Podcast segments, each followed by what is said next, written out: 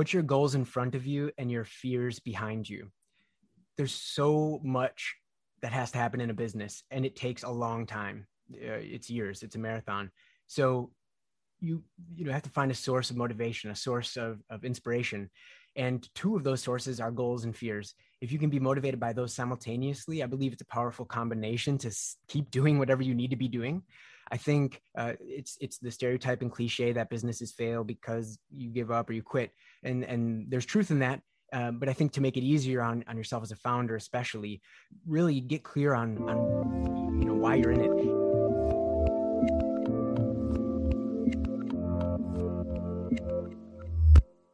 Everyone. This is Devin Miller here with another episode of The Inventive Journey. I'm your host, Devin Miller, the serial entrepreneur that's grown several startups into seven and eight figure businesses, as well as a founder and CEO of Miller IP Law, where we help startups and small businesses with their patents and trademarks. If you ever need help with yours, just go to strategymeeting.com, grab some time with us to chat, and we're always here to help.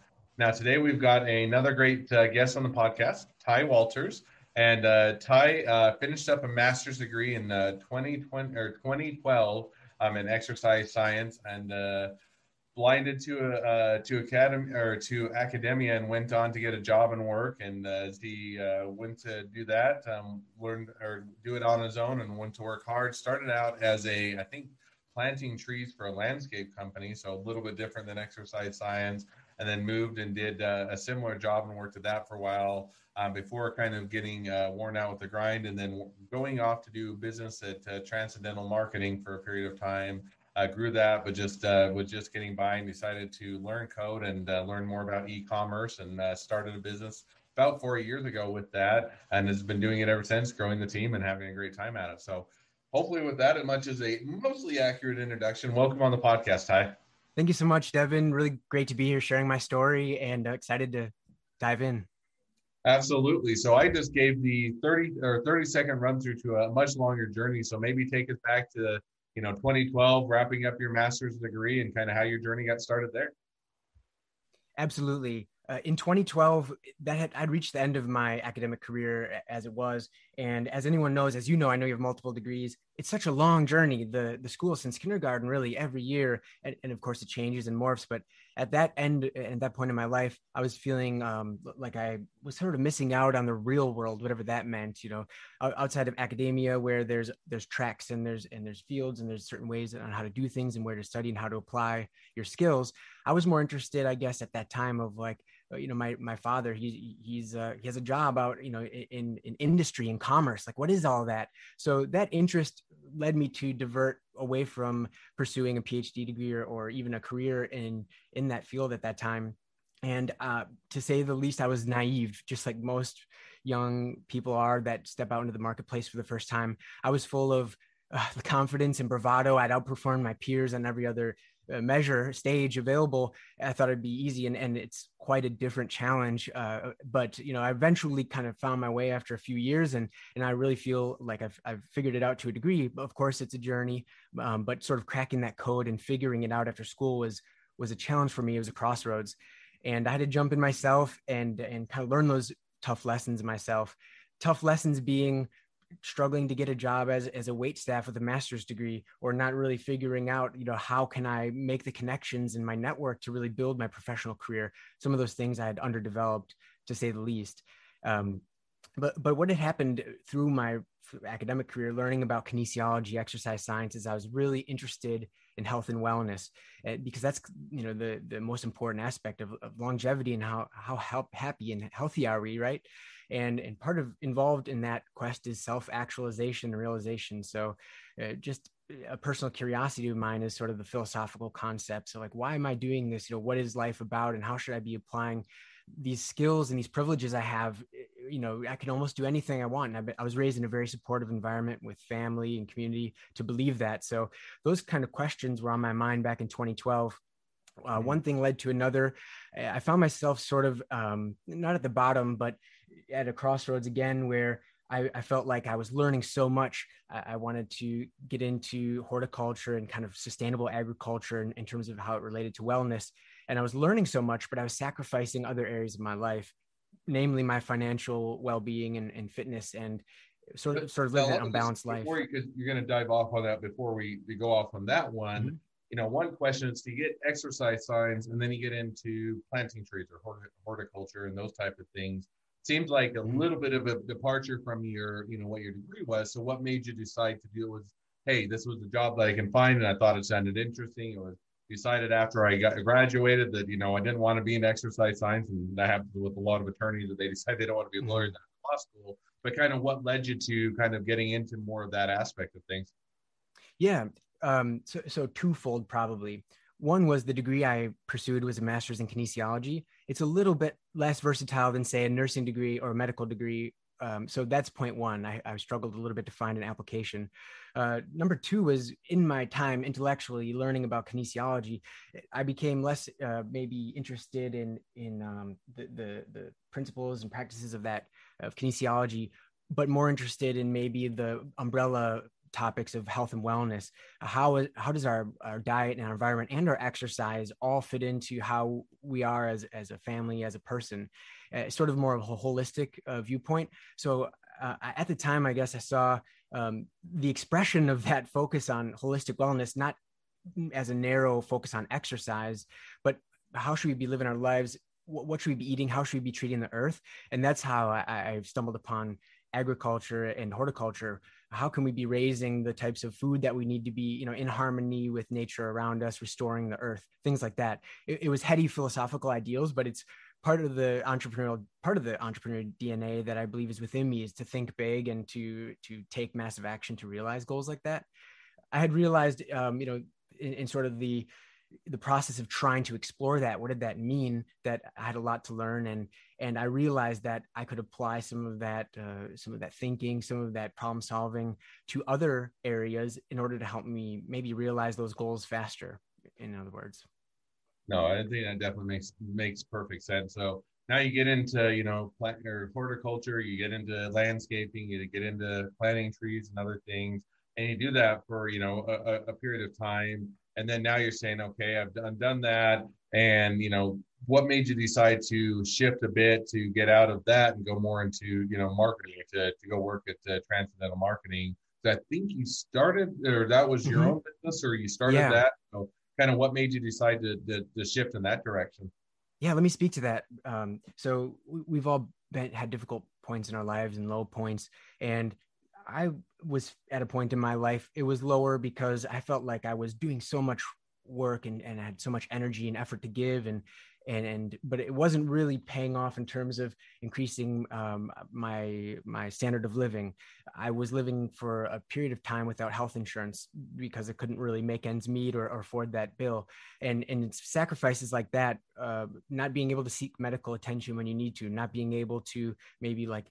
Uh, buy the amenities or purchase the type of lifestyle that you want so that type of struggle of realizing that hey i'm i have I have a long way to go if I, I can't even really afford my own health insurance. What am I doing here? I know learning these lessons about how to run a nursery and how to how to make uh, like holistic wellness a reality is a thing, but also I need to be able to watch out for myself. So I think the pragmatic, you could say, like aspects of life kind of started hitting me a little bit and and I realized I needed to pivot or refocus in a way to take care of those because I started to see those more as a responsibility as I grew older, uh, gained responsibility, so to speak. Uh, but as a young single person, we have a little bit more freedom and flexibility to go without those things. Starting to realize they were important, I became a little bit more systematic on how I design my efforts, namely uh, creating Transcendental Digital, which is my first like digital marketing freelancing activity developing all the way up to what we do today, which is uh, outsourced customer service for e-commerce companies. So we run a, a service agency, and but the goal in, in, in, that has been the same of how can I, you know, take myself out of this low and dark place when I feel like I can't even really feed and protect myself.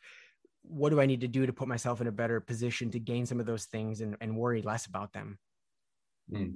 And no, I think that definitely makes sense. So you kind of started out saying, okay, it's a grind. I'm tired of just getting by. I want to have a bit more, you know, doesn't mean I have to have all the money in the world, but definitely being a little bit more comfortable or at least having, you know, life taken care of, so to speak. And so you started mm-hmm. transcendental marketing or, you know, that the, the marketing mm-hmm. firm and that grew. And I think as we chatted a bit before you saying, Hey, it was one where the business was growing, but it was still felt like you're just getting by, so to speak, a bit. And so it sounded like he kind of expanded services or pivoted and adjusted a bit more to learning code and also e-commerce side of things?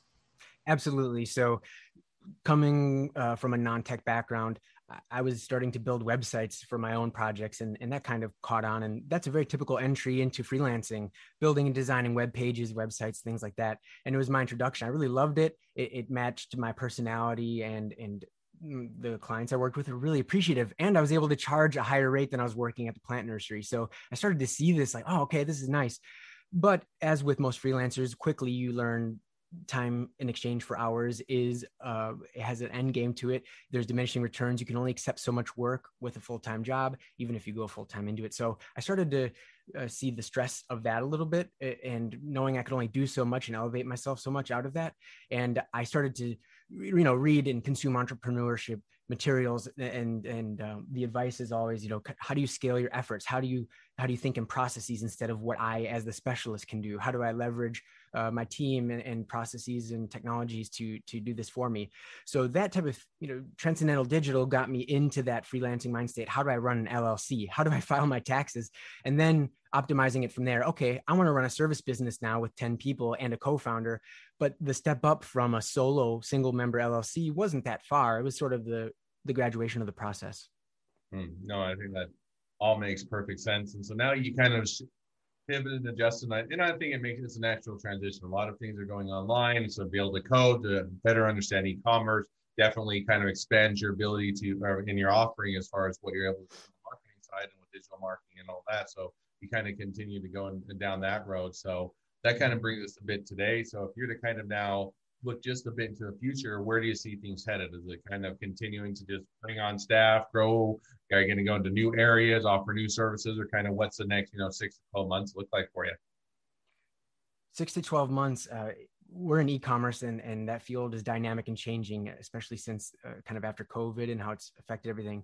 So we're, we're absolutely all in on the current venture seller smile there's a great need and, and it's exciting. We're talking to very interesting brands every day small business owners that we're helping run their customer service. Uh, there's a there's a bright outlook and we're really fascinated by it and it's really entertaining and energizing us as an organization. I think what we see is like i mentioned going from kind of the freelancer single person hustling to the team I'm thinking about what's the next version of that. We're trying to develop ourselves. You know, we have right around 30 clients. When we go to 40, 50, 60, what does that look like? And I, so, as sort of the CEO, kind of drawing that vision, how are we going to be able to absorb stages of growth as you know demand increases and, and as the business grows i'm not sure how that looks and i'm not sure how much we're going to involve technology in terms of software or, or just people uh, but yeah that, that's where my mind is thinking growth but i want in that growth not just growth I want efficient growth. And if it results in a new process or a new way of running things, I think that's better. No, I think that's a, a fun and exciting place. And, you know, kind of figuring out what that looks like in your business and where it will evolve and figuring that out along the way definitely has a, a lot of fun or to, fun things to, to figure out. So, well, that kind of is, you know, takes us a bit to your journey to get to where you're at today. A little bit of uh, looking into the future, and definitely it'll be fun to see how that continues to evolve. But with that, we'll transition to a couple questions I always ask at the end of each podcast. Um, so the first question I always ask is, along your journey, what was the worst business decision you ever made, and what did you learn from it? The worst decision I made in my business was I worked without paying myself. And this was two years after the business had ramped up its income to the point where it was supporting me.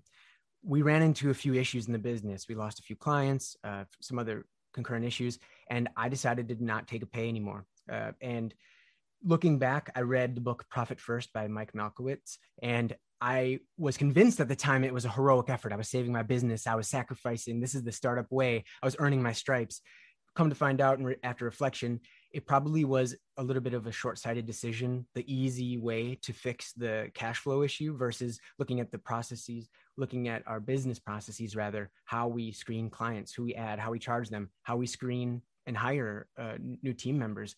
So i think if i would go back i would definitely not stop paying myself but be much more rigorously focused on the root cause of the cash flow issue.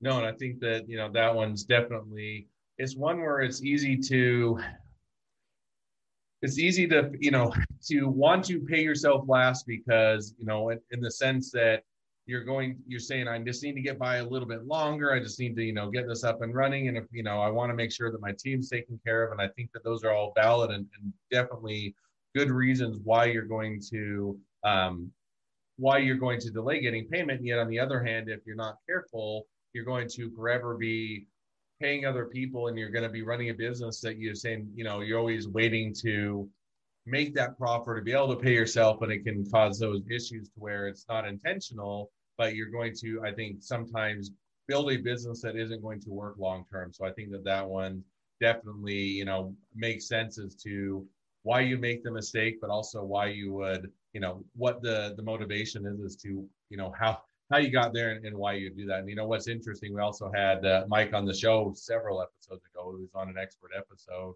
and it was fun to kind of get his uh, input on that as far as kind of you know some of the things that he learned and diving into a lot of the business so it was you know just as a complete aside but i, I like uh, love the the profit first book as well so couldn't recommend it more and exactly. awesome that you had him on. I'll have to take a listen. That's just a short plug. If you haven't listened to all of our expert episodes, they're great. We got a lot of great content, but no, um, definitely uh, as was a, a, fun person to have on. I think it's a great person or a great book and a great uh, lesson learned. So, second question I always ask is, if you're now talking to someone that's just getting into a startup or a small business, what would be the one piece of advice you'd give them? Put your goals in front of you and your fears behind you. There's so much that has to happen in a business and it takes a long time uh, it's years it's a marathon so you you know have to find a source of motivation a source of, of inspiration. And two of those sources are goals and fears. If you can be motivated by those simultaneously i believe it's a powerful combination to keep doing whatever you need to be doing. I think uh, it's it's the stereotype and cliche that businesses fail because you give up or you quit. And and there's truth in that.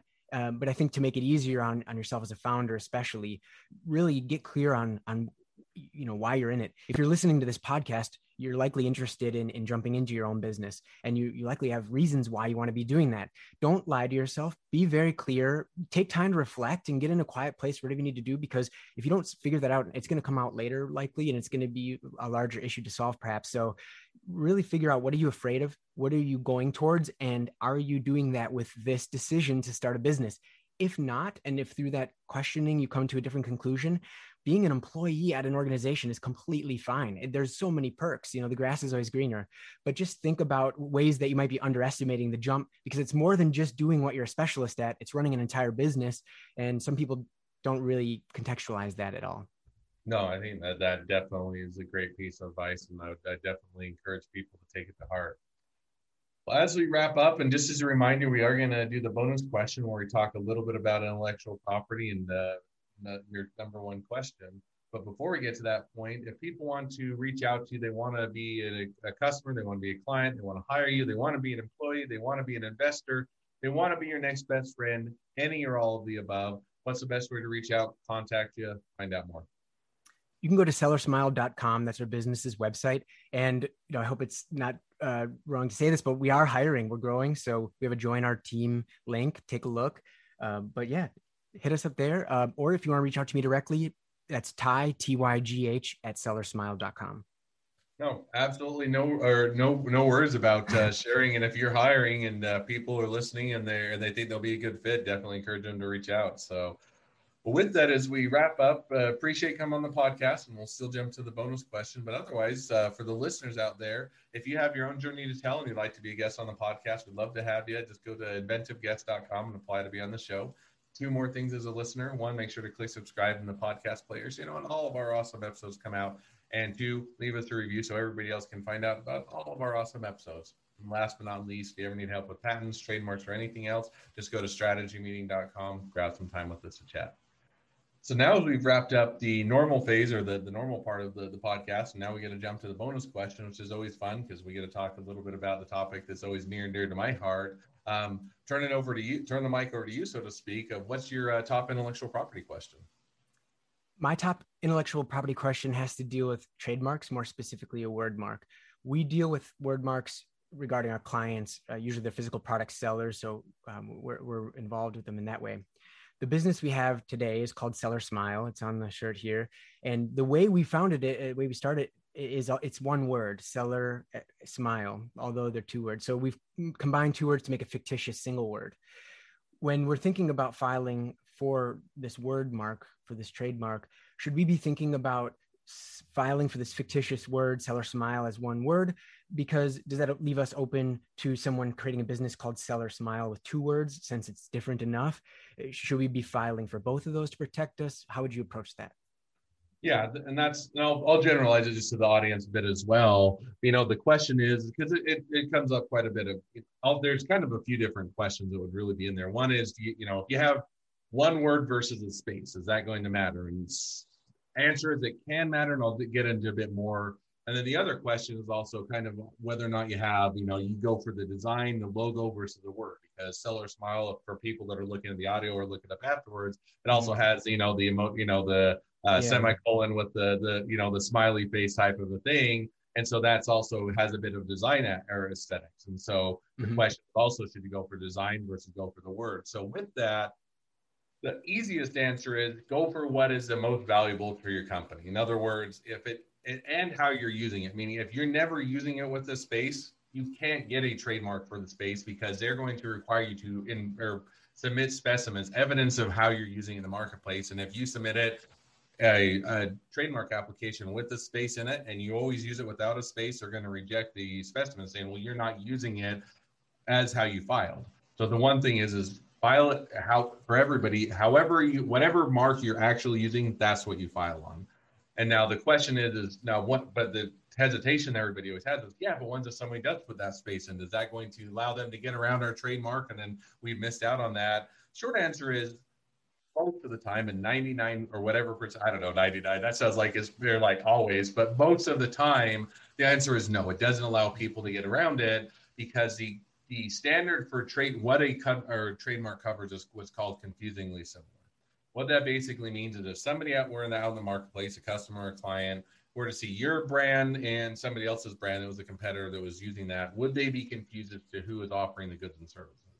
So if you had seller smile and yours was all one word, they had it as two, then with you know likely very high likelihood is that somebody out in the marketplace wouldn't think you guys are two different brands. They would likely get confused because they're going to say it looks like it's the same company, and they're especially if you're offering the same or same or similar types of goods and services. So with rare exception, you know, whether or not you have a space or not, or don't have a space, or a dash, or you don't have a dash, or those type of things, most of the time that confusingly similar standard, unless they can make a very strong argument that customers would think that there are two separate brands and there wouldn't be any kind of confusion, you're likely covered. So it also could be the same thing of ones that they have a very minor spelling variation, ones that they call, you know, they spell seller with one L or something, mm-hmm. you know, mm-hmm. slightly different most of the time, again, it's going to be confusingly similar.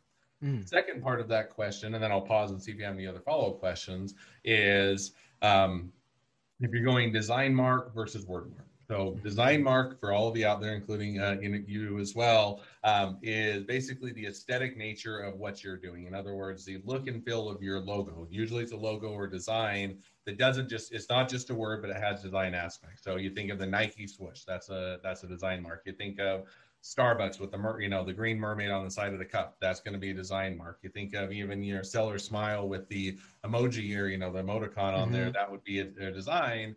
And so that one is one where you you can protect the design, you can protect the work. Now the question also comes up is which one do I protect first? Now, if you have the budget, I would usually say you protect first. Then it gives you the broadest level of coverage. If you're saying I don't have the budget to protect first, which one should I protect?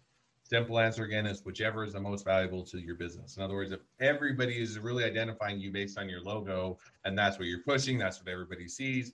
And it's more of, you know, the Starbucks mermaid or the Nike swoosh to where they're more identifying the design aspects, not necessarily the word, then you protect that. Most of the time, people are going to associate it with the word of the company. In other words, if they're talking, if they're writing it out, if they're talking about it, if they're, you know, looking at the URL or they're searching for it, they're going to search for the word. And so most of the time, word the word mark provides the broadest level of coverage for your trademark if you're having to decide between one or the other. That gives you a little bit. It's a much, it's a great, it's a fun topic to talk, and I could talk all day about it, and I'd probably be the only one that enjoy it, but I would enjoy it but that gives you a little bit of insight as to uh, it's the trademarks and how you might deal with them and how you go about approaching it. Does that all make sense? Any questions on that? that makes sense and it confirms what I suspected. The word mark being may- maybe a little bit more of the first choice if we're just going for general protection, and um, and use it in terms of creating confusion in the marketplace, I think that's that makes it clear to me. If someone used this space, I think it's clear that it's confusing. So I, I, yeah, thank you so much. Absolutely. Um, so well, if you or anybody else, any of the listeners have any questions, anything else comes up, and you'd like to grab some time with us to chat, just feel free to go to strategymeeting.com, schedule some time on the, the calendar, and always happy to help and answer any questions you or, or any of the listeners might have. With that, we're going to we'll wrap up the podcast. Thank you again, Tygh. It's been fun. It's been a pleasure to have you on, and wish the next leg of your journey even better than the last. Thank you, Devin.